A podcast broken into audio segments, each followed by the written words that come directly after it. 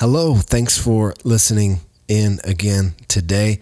You are listening to the verse of the day with Pastor Matt, and it is Thursday, February the 4th. And uh, I'm just so glad that you're listening in, that you're going on this little experiment with me as we uh, take a few minutes each day to look at God's incredible word.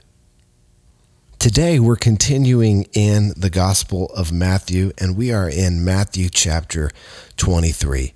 And in Matthew chapter 23, Jesus goes head to head, toe to toe with the scribes and the Pharisees of his day, the religious leaders, the religious elite of his day.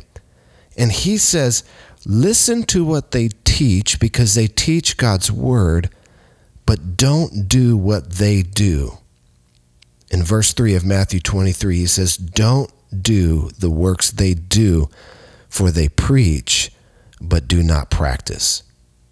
He says, Listen to what they say, but don't do what they do because they do not practice what they preach. You know, when I read that, it's hard for me to not think about what a lot of people think about the church today. And that is this that we're all a bunch of hypocrites. How many of you ever heard that? Well, I don't like the church. I don't like Christians because they're all just a bunch of hypocrites. They all say one thing and do another. You know, I've heard that said often, and I don't like that. I don't like that Christians or the church that we're known that way. It should not be that way, and it doesn't have to be that way. It, it doesn't have to be. Jesus goes on uh, to give what are called the seven woes. He, he says, Woe to you, woe to you. He says it to the Pharisees seven times. And his woes begin to center around this one idea that they aren't on the outside what they're like on the inside. And in verse 25, Jesus says, Woe to you, scribes and Pharisees, hypocrites! For you clean the outside of the cup and the plate, but inside they are full of greed and self indulgence. You blind Pharisee, first clean the inside of the cup and the plate, that the outside also may be clean. Again in 27, he says, Woe to you, scribes and Pharisees, hypocrites, for you are like whitewashed tombs which outwardly appear beautiful, but within are full of dead people's bones and all uncleanness. So you outwardly appear righteous to others, but within you are full of hypocrisy and lawlessness. Jesus says his followers, his church, his people should not be like that.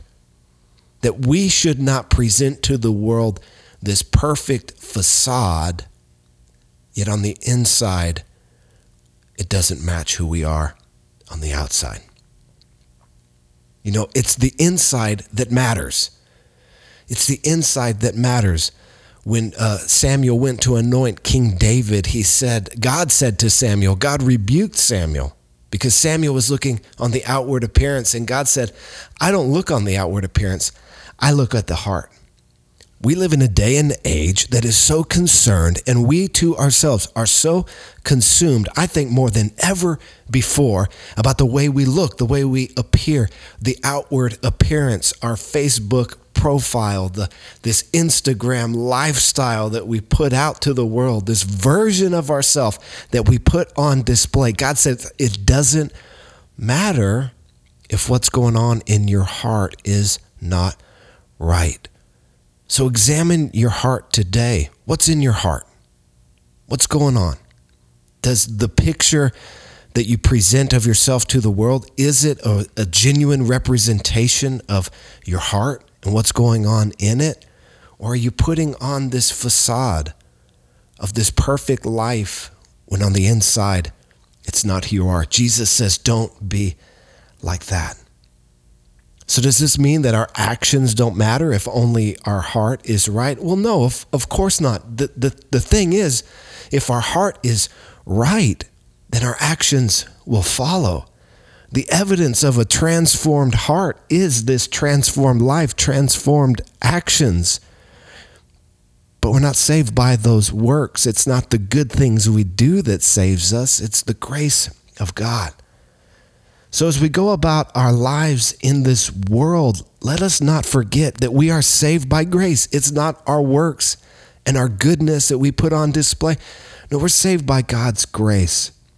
And so let's practice what we preach. If we're saved by grace, let's preach grace. Let's tell people about the grace of God. Let's show people the real us, the transformed us that Jesus has changed, that Jesus has saved. Let's preach grace and let's show grace. Let's model a life transformed by God's saving grace. So that means today, let's go the extra mile to show love, to show mercy, to show tenderness, to show respect. Maybe this means you even need to bite your tongue and turn the other cheek because you have been transformed and are being transformed by the grace of God.